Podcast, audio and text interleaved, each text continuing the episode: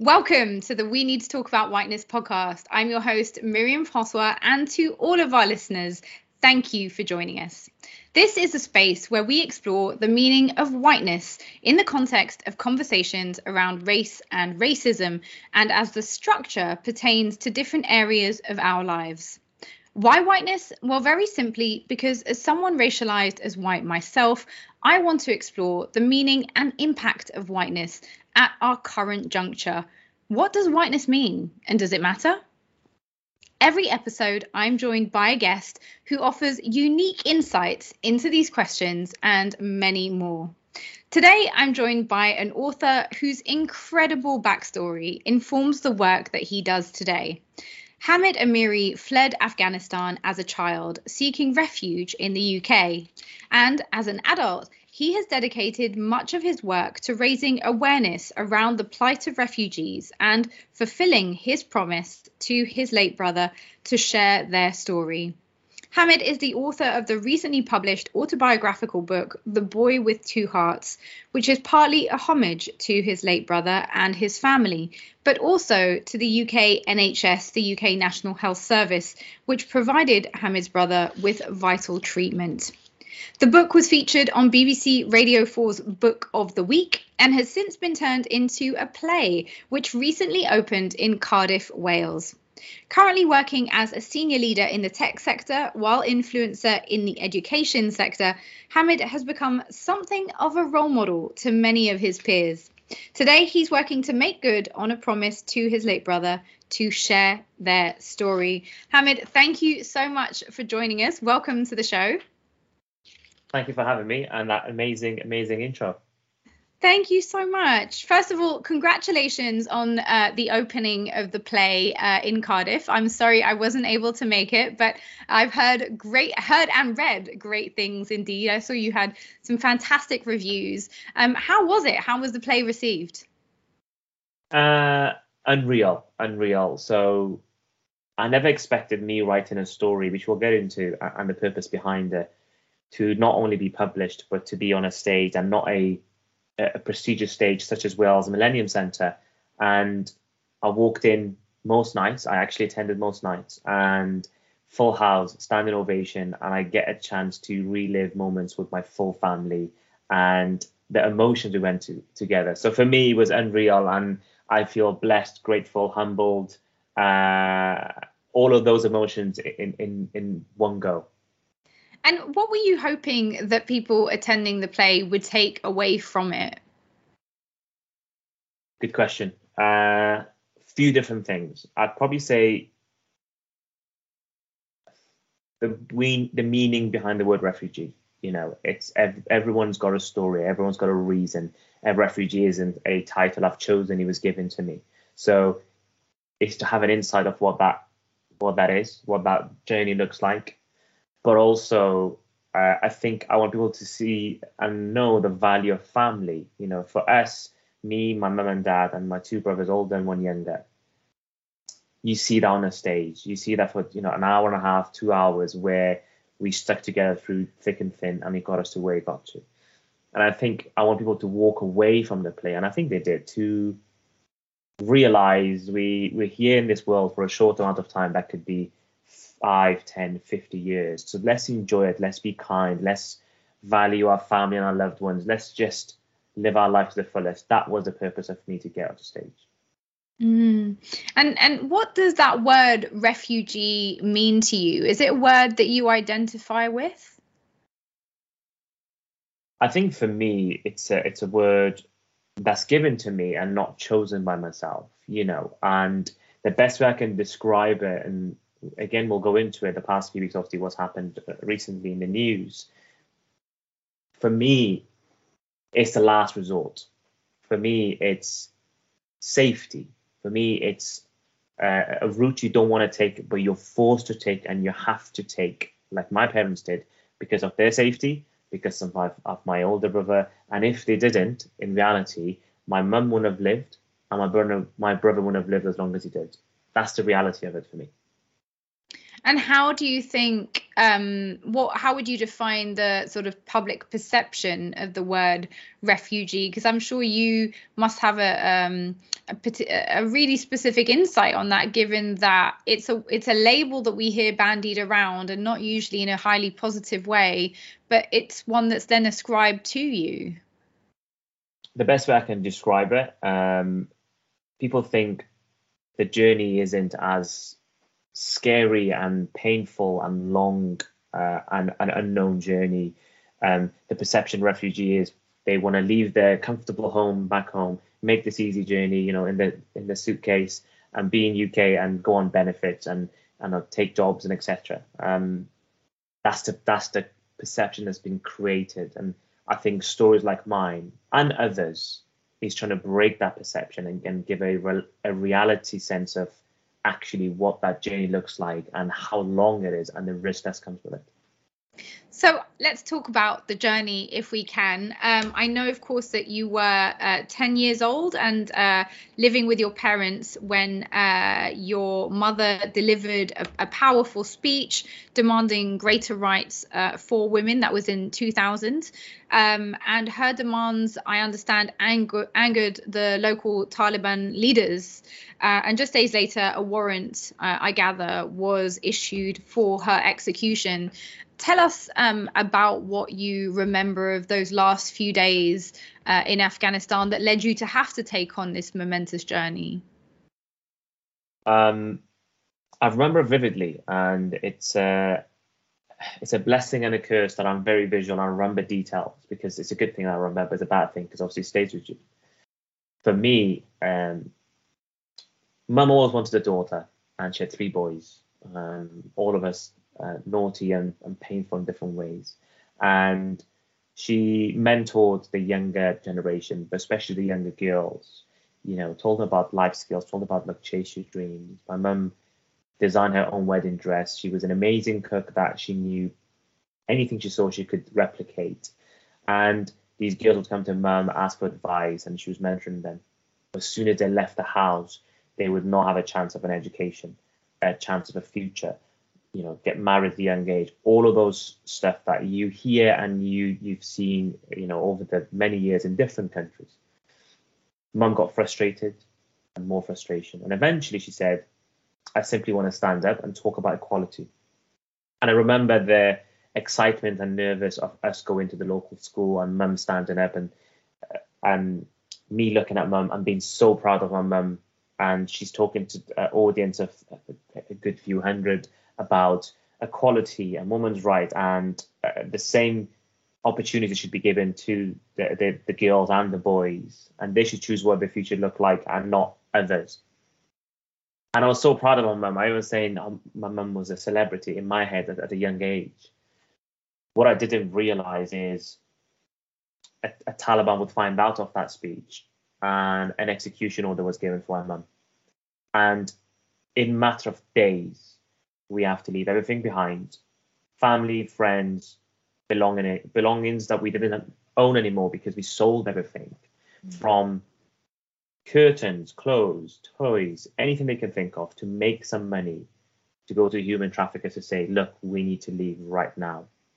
And along that few days, my dad gets captured, he gets tortured um, while they're trying to find out where my mum is. And let's not forget, our backdrop of all of this, my older brother Hussein by that time, in year 2000, he's had two operations. One at six months old, one at six years old. And they've told him, look, for you to save your son, my brother, you need to go to two places that could probably provide that help. That is US or UK. So we knew we had to leave, but not in a manner that we did, not in the pace that we did, and the emotions that we had to go through of me thinking, my mum might not see what tomorrow looks like and my dad would he come back after he was captured. That's the reality of our of our journey into the word refugee and i obviously embarking off that um, year and a half journey to get to UK. Mm. And so your mum uh, and dad decide to uh, contact these uh, traffickers, and then you begin a journey that takes you how long to get to the UK? Almost a year and a half. Wow. Um, it started from hidden compartments in back of a uh, car with tinted windows, and these are people you don't want to go. They're human traffickers, and the people you don't want to approach because you also know what happens in that journey and how you could be exploited. The next time I popped my head out of the car with a few breaks in between, and this is a few days later, we're in Moscow, Russia. Uh, and this is my first time out of my home city, uh, Herat country, Afghanistan, in a country, um, language, weather that I've never, you know, been been exposed to. And that's me, the ten year old ten year old child, um, walking out and it's snow and different cars and different languages and people much taller uh, and different color skin. So it was a it was a bizarre experience, my first time out of the out of the country for myself. Mm. And so, did you um, on that journey? The we hear a lot of people obviously arrive at Calais and have to make the crossover at Calais, which uh, recently, of course, has been the site of a, a really major tragedy. You know, at least 27 people uh, drowned. Some say more than that, maybe even 31. Um, was that a crossing that you and your family also had to make? So, if I fast forward um, the journey, and we're talking countless countries, we're talking jungles, we're talking um, getting robbed in. Yeah, yeah. So, so essentially, if I would give you a quick run through of the journey, we go from Moscow. Yeah. Moscow six months. Uh, after Moscow, we were told, okay, now is the next stage, and back of a four by four, uh, and got dropped off in the middle of nowhere, uh, in the middle of a jungle, and it was the border between uh, Russia and Ukraine. And what they do, they take you through the you know thick bushes of the jungle to get across the border, and your your life is on the hands of these strangers with machetes, cutting through a path that doesn't exist to get you across. And along that journey with other families, I met a a girl called Zara, and I'll never forget this. We were talking uh, you know, me being a 10 year old kid, and I think she was a few years younger. And she was saying, Oh, yeah, um, I was asking about her siblings, and she said, Oh, I've got an older sister. And I was like, Where is she? And then she goes on to explain that her sister got lost along the journey. And I said, Well, how can you lose, you know, your, your sister? And she, she then go on to explain that traffickers separated her older sister with a family um, which then obviously later on I find out that's how sex trafficking kind of happens. Is you know they they um you you know they exploit families in the lowest points uh, and do what they do, which is um unspeakable. Oh um, and the, the dad had a choice to allow that happen, or they would take her younger daughter and her wife uh, and just leave them middle of nowhere. So I had the realization at that, and this is me at a 10 year old age, I had the realization at that moment that I'm so glad I haven't got a sister. And as horrible that sounds, I remember my mum saying, I wish I, you know, I had a daughter, and I always wanted someone who was, I always wanted the older sister so I can go to her and not to my mum when I was in trouble. And at that moment, I was like, wow, how, how would I, how would I process if that happens to my family? So that's the kind of levels of risk families have to take to make this journey. Um, we then across the jungle into Ukraine. We stay in a a barn uh, for a few days. They give us some cheese and stale bread to as food. Um, we then go on to different hidden compartments in the car, and eventually we get to an apartment or a, or a flat, if you want to call it. And from there, we make the we make the biggest leap into Austria, um, where my first time I got into a plane with fake passports that the trafficker kind of gave us. Uh, Austria was my first city country that I felt safe. I felt like a normal kid that I can play football in, in a normal grass. But we knew we had to get to UK because of my older brother and obviously what we were told. So Austria became uh, Austria, Holland, um, Austria, sorry, Germany, uh, Holland. Germany, we got robbed at the gunpoint um, by the human trafficker. So any money that we had was taken away. And then I remember we we worked in a pizza takeaway shop for a few weeks in Germany, and I make this reference all the time. I say, "Who loves pizza?" And everyone put their hand up, and I said, "Well, trust me, you don't. After your breakfast, your lunch, and dinner is pizza for three weeks every day." And I had that. Um, wow. From Germany to um, Belgium, and then Belgium, an attempt to get to UK. We got caught in France. We had friends attempt one, if I can word it that way, and the best way I can describe it is we went on a, a, a pathway uh, and you could see the the the, the rails uh, where the train was going to be, and the plan was that there's a bit that train slows down. We're just going to jump on the train. It sounds like those movie scenes that you see where the train's going really slow, but that's physically what we were going to do. Uh, and then it was going to go, obviously, you know, um, under the tunnel and into UK. Luckily, or unluckily, in my opinion, luckily, we got caught by the police got chucked back in the Calais camp, and then we tried again, but this time uh, was back at the lorry. So a day before we go on a lorry, um, and then the next morning or mid morning, the driver, not knowing what's what's happened because they've obviously you know closed the, the sort of the, the doors and kind of made made it look like the lock actually isn't broken using glues etc who knows um we got into uk from uh, back of the lorry um, and I'll never forget this. We there was a few years ago where obviously some um, unfortunate um, people suffocated in, in the yeah. lorry. Uh, quite, quite. It was a large number. I think it was a large number of Vietnamese uh, people who were trying to get uh, into the UK and in the back yeah. of a lorry and who, who suffocated. I can't remember the exact number, but it was yeah, it was a large. It was quite. It was. It was a large number, and my my younger brother nearly suffocated uh, in, in, the container, but luckily for us, it was it wasn't a metal container. It was it had a lining at the top. So um, my dad, uh, after Hassan throwing up, found some sort of a nail and poke a hole to actually for him to breathe. But that's how we got into UK. Um, after a year and a half on all those crazy journeys, we got into UK from back of the lorry with the driver being confused and angry and just didn't really want really wanted to know um, and left us middle of, middle of a motorway. Mm. Well, of course, they get into a lot of trouble, don't they? As well, they they end up getting blamed if they are, you know, they're sort of the people that get caught in the middle, don't they? They get blamed by the authorities, and um, often they've got no knowledge of of that happening. Um, that's, I mean, I'm I'm so horrified.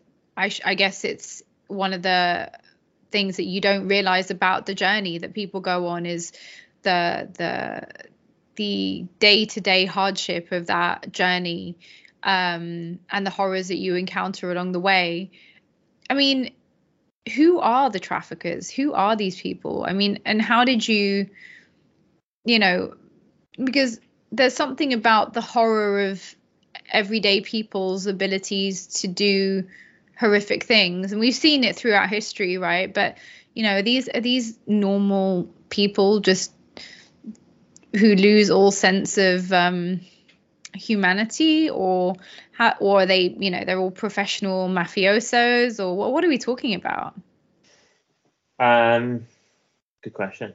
Uh, the best way i can describe it and is my theory i guess the way we found them is my uncle knew someone else and they knew the human traffickers that can get us out of Afghanistan. And what initially what you do is you tell them that, that that contact that I want to get into UK, and there is a network of people along the way that you kind of get passed on to, which why they can decide anywhere in that chain that I'm going to exploit this and I'm going to take your money and I'm going to rob you at the gunpoint and I'm going to leave you here in the middle of nowhere. Um, there was a there was a trafficker in in France, the first failed attempt. The same trafficker came back the next day and said, "Look, I want to take you a different route. I'm not going to charge for it," which isn't a, something you'd associate with a trafficker because obviously so the assumption is all they do is exploit. But uh, there was there was something odd, and obviously many years later, reflecting quite jarring that a human trafficker who exploits you takes you fails, and rather than saying I'll take you again and I'll charge you, saying I'll take you again a better route and I won't charge you because I know you did it get across. In my personal opinion, I, I feel I feel like he had a moment where he saw my older brother Hussein needing the medical help that he needed, you know, the state that he was in, and that kind of I don't know made him really think his purpose. Now, to your original question, I think, and I don't know, I think a human trafficker journey starts with someone who wants to help people from their own country to get out to safety. Mm. That's my opinion. And somewhere along the way, in that timeline, and I don't know what that is, I feel like they lose touch with the original purpose that they started, which is helping people get across. And then you're right, that grows to actually, uh, this could be a, a, a, business model, which sounds really bizarre for me to say it. Um, and then I think the more you you you do it, you become more desensitized of what's going on, and then the exploitation comes in. And I think you I think at a stage that you, you just lose touch with humanity of and where the line where you draw the line. That's my opinion, but who knows? Um, I think for me, and I used the quote somewhere else, is the people you want to approach where you don't want to approach because the traffickers for me in Afghanistan were the right people to get us out to safety, but they're the right people you want to reach out to because, as you said, there are also the, the, the mafia and there's a connection and a network and it's very organized uh, people that do this. So it's a hard one to answer, and that's but that's my opinion. Mm. And so, when you get to the UK, uh, presumably you uh, were you uh, was your family arrested? I mean, how did how did it work? As soon as the bus driver, sorry, the, the lorry driver sort of drops you on the side of the motorway, you know, where where do you even go from there? So my first experience in UK lands is we knew UK's right hand drive, um, so we were like, oh, I think we're in UK because all the drivers in, in the motorway is right hand drive. Um, we were in a lorry for a day and a bit almost. So the first thing that we then, uh, or the, the boys and dad, is we needed to go for a wee, and we're on the side of the motorway where a junction kind of joins into. There's a patch of grass. We make a circle. Where my first experience of UK is weeing in the middle of a motorway, and me being a child, um, I'm like, Dad, look, these are really people because they're all beeping, and I was waving back while I was um, releasing myself in the middle of a motorway. And I was like, Dad, look, they're really friendly. But obviously now, many years later, I realized because we were doing something you shouldn't do in the middle of a motorway. Um, that was my first experience, being a child and waving back at people because they were beeping. Um, we, the same trafficker, um, took us to a a restaurant McDonald's or Burger King to have some food because we haven't eaten. And then we've kind of stumbled our way into a, we looked for a, a police station essentially and just said, you know, we're refugees. Um, and that journey started by us being chucked in a cell, all of us. Um, we fall asleep, they bring us some food. Dad finishes all the food. We don't even realize we wake up and there's just empty trays. Oh God. I say, I say to Dad, what are these? And Dad's like, I don't know. They're just empty trays. Obviously, you know, he did admit that he's just munched our food. Um, uh, and then is the processing, uh, you know, why are you here, getting the translator. Uh, we were transported from wherever we were, that city, I'm guessing um, somewhere by the sea, to a city called Margate in Kent, yeah. very close by the sea. And we were there for a few weeks before they said, uh, we've decided where you're going to go, and this is a city, and it's going to be called Cardiff. And that was, I guess, my my journey into where I'm based at the moment. And Cardiff became home. Cardiff became home. Yeah. Um, I never forget. It was a group of us. Um, I think Wales was just opening its borders, or with the first refugee, or something like that, the first official refugee, or whatever they called it um, we went to a, a complex of, of, of apartments in essence, um, and it was these volunteers, um, all smiling, to greet us. And let's not forget, this is the same. So a ten year old Hamid, now Virgin, obviously on, on on eleven and a bit, gone through this journey where his own people, in essence, have betrayed him, his family, and they wanted to kill his mum. And people along the way exploited, took advantage, took the money and gunpoint, etc. Um, so it was slightly a surreal experience that I see another set of strangers and they're smiling and they they, they seem you know warm and welcoming. Um, but what I didn't realize is the impact that journey had on me, which kind of unfolded in the next few years. How, I'm guessing you want to know what that is. well, yeah, I mean, I'm I'm guessing that you would have been living with some level of post-traumatic stress.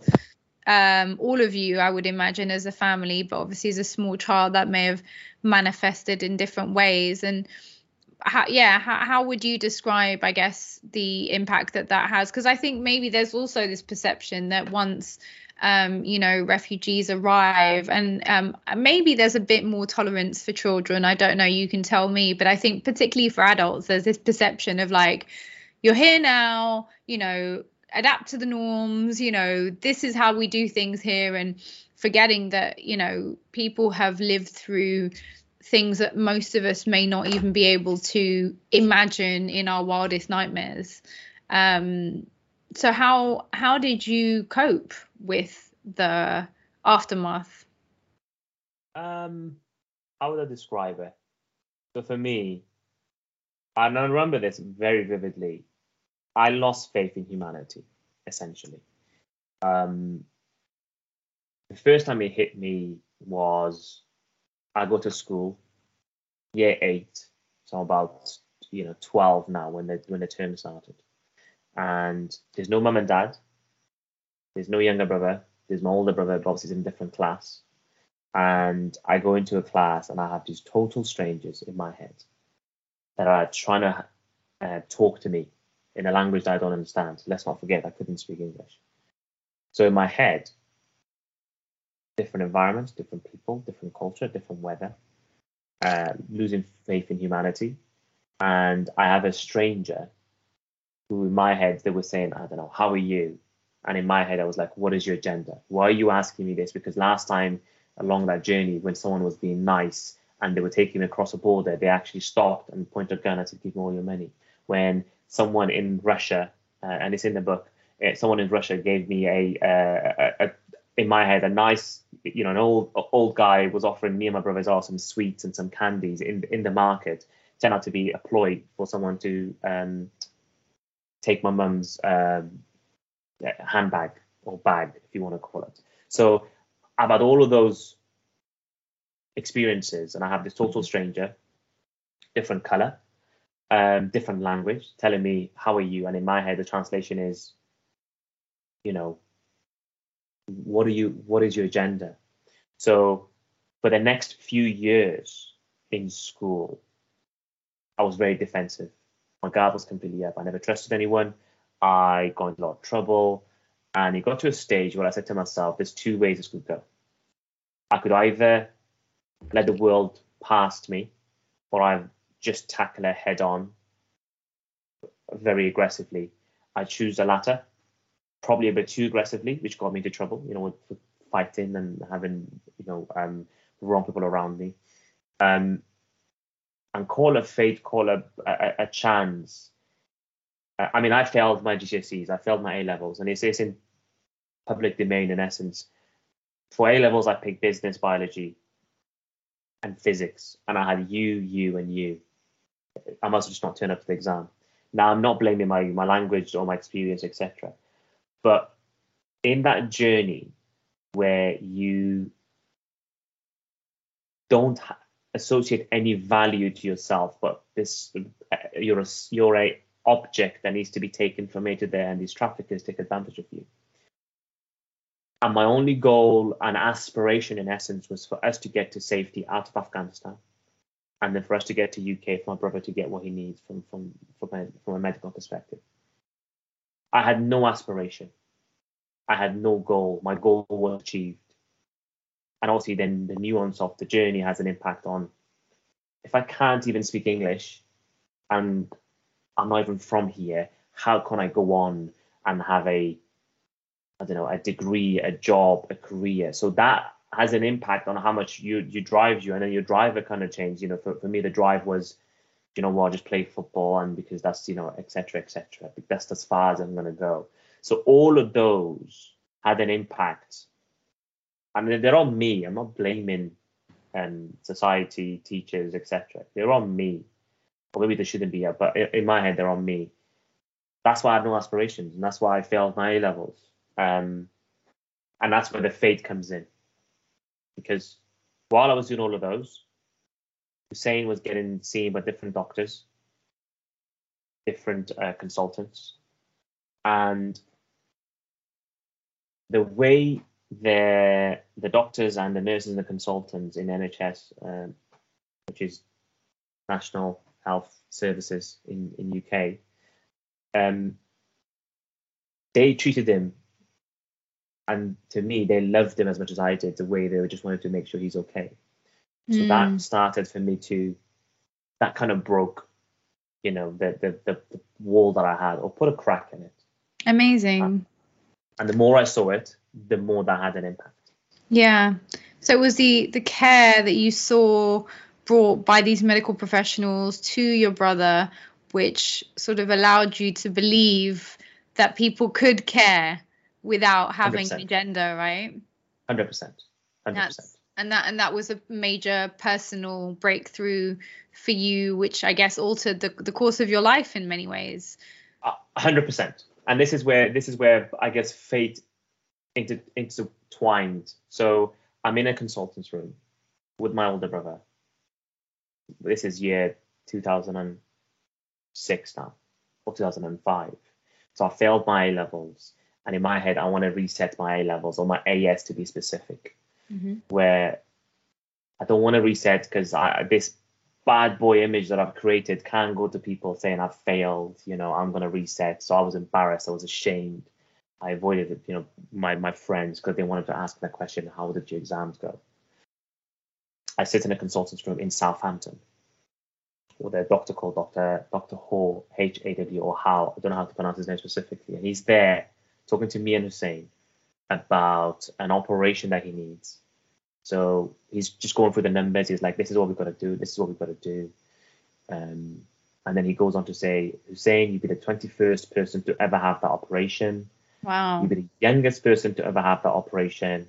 And there are two places in the world that does this operation called Fontan conversion, and that is Southampton, UK, Chicago, US.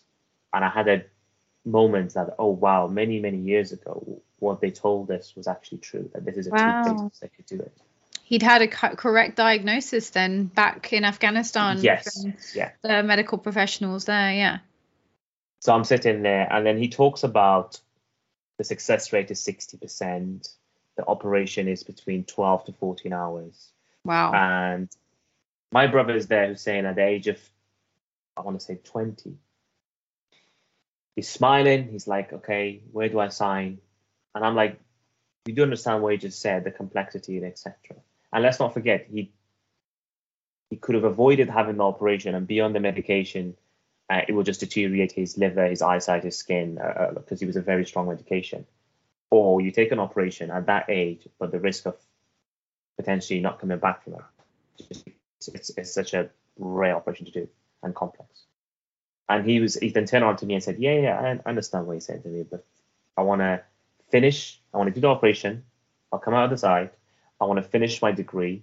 I want to uh, start up my own business, but I want to come back to NHS and help NHS wow. and uh, I just want to, I just want to, I just want to give it all. And that's when it hit me mm. that I've been complaining about everything, culture, weather, people, language.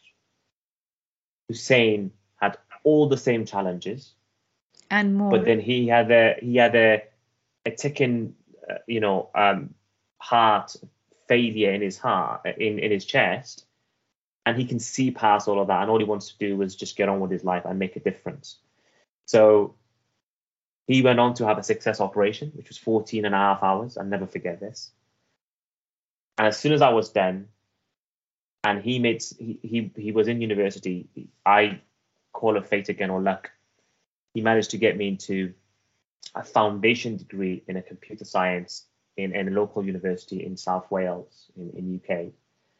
And that's that's when the my my way of thinking changed after witnessing my brother. And I said, Well, I've I've just been complaining about everything, but my older brother, who's my role model, my best friend, can can see past that. So as soon as I got into university, my view was to do as much as I can, to give as much as I, uh, you know, I can possibly do, and walk away from it knowing I've given it all. Mm. Um, but also there was an element of knowing I can't let my brother down because he's the one who got me to university. Yeah. And um and your brother so had a uh is it a rare is it a congenital heart Congenital heart disease, yeah. yeah. disease? And um so he was sick for most of his life presumably. He was born with it. He was born with a congenital heart disease and um essentially in in Southampton they installed a pacemaker. They took half half of his atrium out, which is the right side of the the top sort of out. Gore-Tex pipe made. Um, he was a case study after just because he was so complex and the stuff that were he, they've done on on Hussein they've never done before because of his age factor. Mm. And so he managed to um, go on to live many more years after the operation, healthily. Yeah, yeah, yeah. He went on to get his degree. He went on. So what he said, he exactly done that. He went on to get his degree. He created a company with his best friend in IT. Wow. So he he went on to do IT network security management, etc. Sort of a mouthful, but IT in essence. And um, he actually became a, a governor for NHS in South Wales. He became a governor for NHS in Bristol, and that's what he was doing. He he he went on to get a degree, get a job, created a business, but also went back to give back to the the the NHS, the people that saved his life. Yeah. And so tell me a little bit about your um, perception of the UK. I mean, did you have a sense of what the UK was before you arrived here, and how different did that turn out to be compared to the reality? And I'm sure there were several realities, right? Presumably, there's the reality of the lorry driver that you meet at the ple- in the police station. There's a reality, presumably, of the NHS workers who are Yeah. a different face of Britain, right? you I think you always have this pre-perception of UK, especially when you're back home. So there's a phrase they they say, oh yeah, there's literally many in the streets of UK. So if you go there, you're fine. Uh, you know, there's there's tons of work. Everyone, it's it's a very utopia um, perception of UK. Now, you do get a reality check because there are a lot of and and I've met amazing people along my journey, along my life. But the bit that you know don't get told is and I had the first time experience and I didn't know what it was and I started to put a label on it, you know, racial profiling and you don't belong here and all that stuff. It, ha- it happened to me on, God knows how many occasions. Um, that's the bit that you don't get told, and I'm. I think there's an analogy somewhere that I'm not gonna tell you that my food is bad. I'm like, I'm gonna say my food's amazing. So no one's gonna, you know, say, oh, UK is actually, you know, everything. Everyone's got flaws, but no one's gonna. It's it's hard to to admit to your flaws. So then it's that perception uh, created when you're in it, like I was, um, and you witness um, the way you're perceived, the way you're seen, the way there's a differentiation on it, on how you you know how you've been treated. It, it does put into perspective. It gives you, I think, for for me, um, I was very fortunate. That I had that resilience from that journey that I was like, I'm not going to let this impact me, but it does impact you. No matter how thick-skinned you are, it has an impact on you.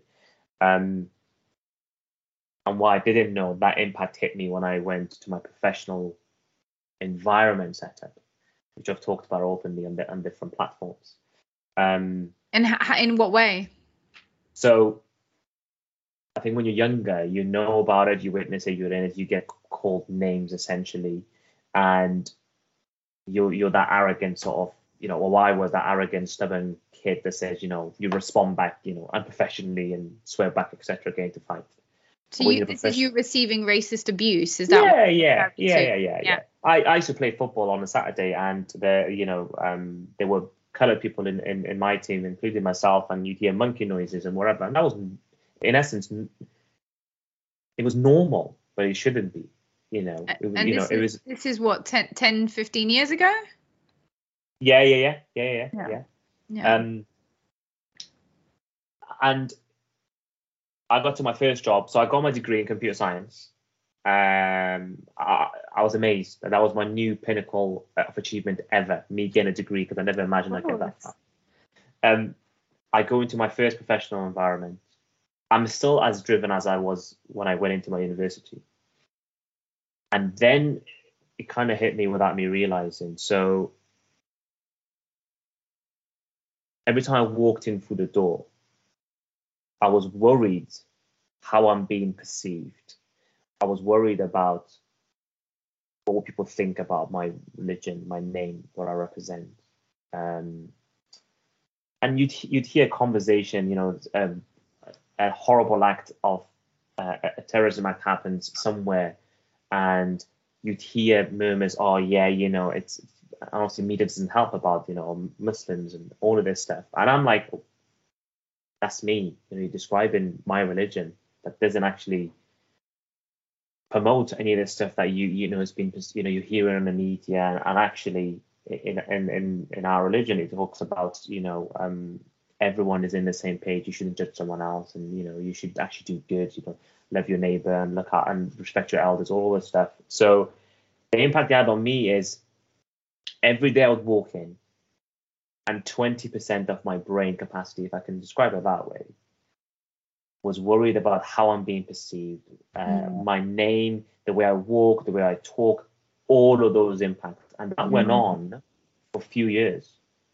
So for a few years, I've been held back because of my experience, because of what I've gone through, because of what I witnessed, and you know, people labeling me, you know, in in younger sort of I guess, days, that it, it kind of trickled into my professional environment. And the problem is, how would I, would I go to in a professional environment? And I say, by the way, guys, I'm, um, I'm feeling insecure about how I've been perceived, and you, and and then I look around and everyone else is white. So who can I go to and explain what I'm going through? Because they're gonna go, I don't even know what you mean. Are you just you're having a bad day. So yeah, that went on for for three, four years. Mm. Yeah. And did did you find that um your I mean, if you were going to describe the perception of you, um, was would you say that was mostly uh, uh a, a negative perception rooted in, was was that negative perception kind of your experience of how, how people were treating you? Is that is that how it was coming about? Were you were you sensing or it was these conversations you were overhearing? That i guess what i'm I, what i'm slightly getting at is um that for me one aspect of whiteness is this kind of hierarchy of human value that it creates right the idea that there's sort of um, you know, the, the pinnacle of which is usually sort of, you know, a secular white male perspective is, you know, the height of um, human evolution, as it were, and everyone else sort of has to justify themselves to that standard. Um, and, and of course that manifests in in the value that we attribute to different lives right? The the the, the importance of uh, one missing child you know that we're looking for. And, and rightly so right? Madeleine McCann it's, it's a huge tragedy and we should be keep keep trying to find this poor little girl. But there are little tr- girls like the one you've just described. And I wonder whether anyone even knows apart from her family that she's missing, you know. Um, and I do sometimes wonder the extent to which, for me, I I interpret that as a facet of whiteness. Um, I I I. I I'm yeah keen keen to hear what what you think about that and how you have f- sort of interpreted the way that you are um I guess, judged or feel that people are judging you? Um, where do I start? So I think let's start at the beginning. I think what I went through in my early professional life was self manifestation, but caused by factors around me from the people, the way people behaved me, the way people treated me, the way people labeled me, the way media created the perception of Muslims, refugees, people understand. And let's not forget, I was um, I was in UK uh, April 2001, and then 9/11 happened. You oh, know, wow, September that year later, and I could just see the shift on on the on the way I'm from Afghanistan. I had someone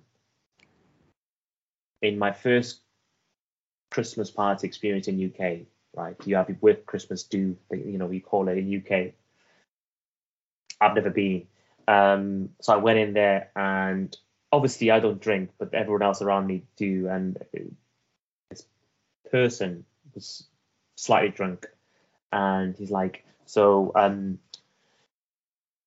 did you know Osama bin Laden?" I was like, "Excuse me, you know, Osama, do, you, do you know Osama bin Laden?" I was like, "Why would you see him?" Well, he's Afghanistan, so I'm guessing, you know, you've, you've seen him. I was like, "No," and I, you know, I wow. don't think I don't think he's originally from Afghanistan. That's beside the point. And then he goes on to say, "So do you believe if if you kill white people you go to heaven? Oh wow. And i was like uh, no. Otherwise i wouldn't be in mingling with you guys you know? Yeah. I, I, didn't even know how to process that. So when you hear stuff like that now i'm not going to blame him. He was drunk uh, you know um, ignorant etc i'm not too fussed. When you hear stuff like that it has an impact. So that's the self manifestation that comes in but the mm-hmm. facts around it. And yeah as I grow in my journey. So I'll tell you when he stopped. When I stopped caring, in essence. So four years into my four years into my career, uh, I have a new director um, comes in, uh, a lady called Sam Toombs. Um, we are just having a conversation. She pulled me in a room, um, very very senior, and she's like, "Look, I don't care where you're from. I don't care who you are. I don't care what you've gone through. I think you've got real potential but you need to self, you need to believe in yourself and stop caring about what people think about, you know, your, your background, because you will go on, and you you will be yours you're special. Trust me, I'm telling you this. I can see this in you. There's something about you. That's all it took. Mm. Now,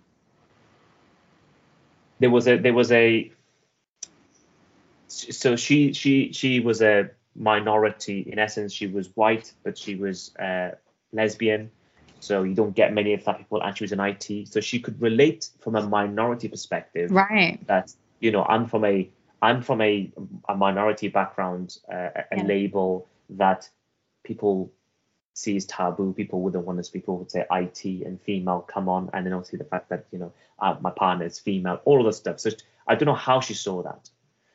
So I walk out and then I self reflect and I say, do you know what? I'm going to try this. So now I have the motto many years later. Every time I walk through a door, I've accepted and I'm okay with it. There'll be someone who won't like the way I walk, the way I talk, the way I laugh, the way I am, who I am, my name. And I don't care because I need to be comfortable on my own skin.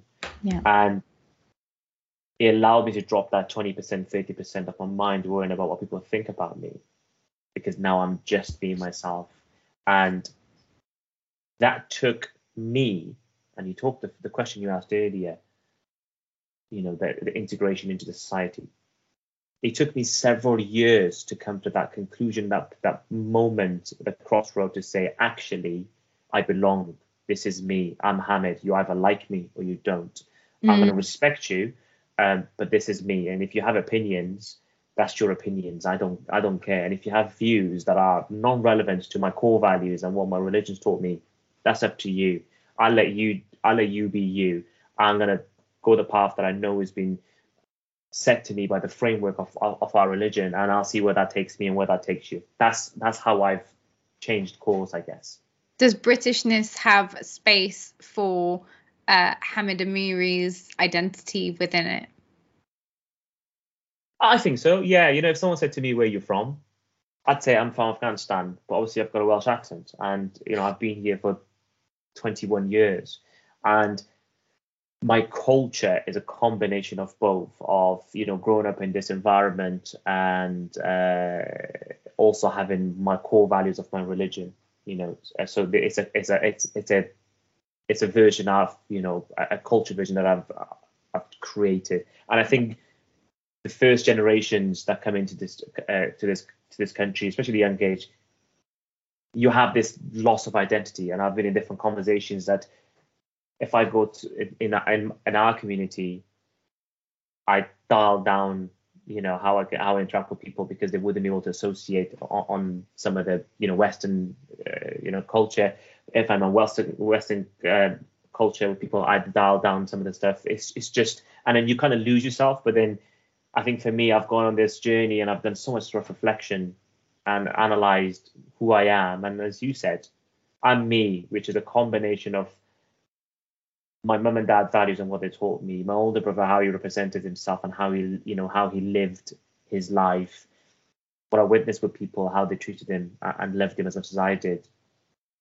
But also me real me realizing I've got a responsibility how I conduct myself because people after me, people around me can say he's gone on that journey, he's done that, then I should take a page from his journey and apply it to my journey and make my life easier. And that's kind of, I guess, where I am bizarrely as we speak right now. And I don't know what tomorrow looks like, but I don't care because I'm living it. I'm living in the moment, and I'm just grateful.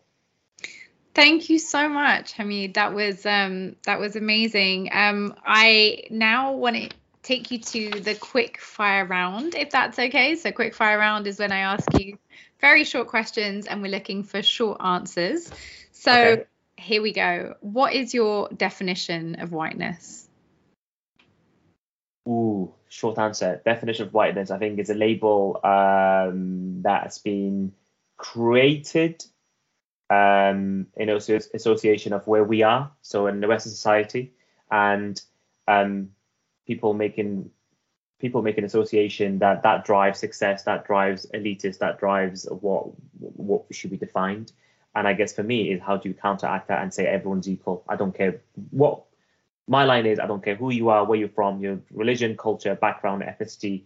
We're all the same, equal, uh, and that's what I drive to. Short answer. What is the root of racism?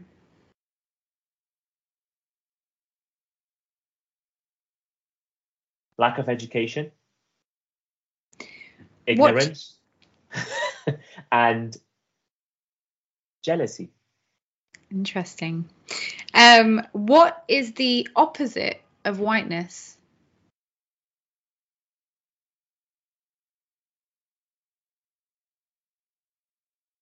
Equal opportunity and hashtag no labels. Is there such a thing as a post racial world in your view? And is that universalist ideal ever achievable or even desirable? Now you're asking. I would love to say it's desirable, but at the same time, the the the the subconscious bias, the the the way we see people and label them based on their color and ethnicity, I think it's unfortunately it's so embedded in some people's view and and and sort of core core values that I'm greater than you are that I I think it's desirable and as much as I to say it, probably not achievable in the next 10, 15, 20 years. Is whiteness a useful conceptual tool in conversations on anti racism? Yes. Because it allows you to open it allows you to open a conversation and, and talk about it on equal terms. Thank you so much for your time, Hamid. Uh, Amiri, if people want to connect with your work, your ideas, where should they go? Ooh, good question. So uh, social media is probably the best way. So uh, Twitter, Instagram. If you just put Hamid Amiri, um, and maybe we'll put on the link when you when you publish publish this uh, this episode. Um, LinkedIn, not Facebook, please. But yeah, Instagram, Twitter, uh, you know, LinkedIn. Please reach out to me. Uh, and if you want to really know about the full journey about the boy with two hearts and what does that represent, go check out in Amazon.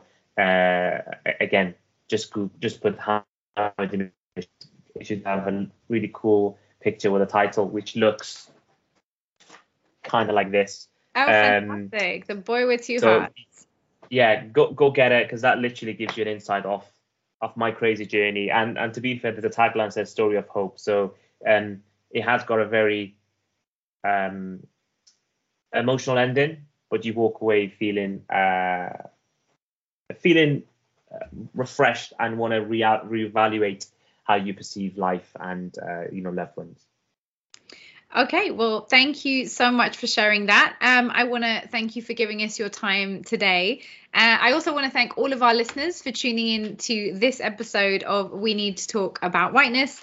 Please do subscribe on iTunes, Spotify, or SoundCloud, and join us next time for more conversations on whiteness. Thank you so much.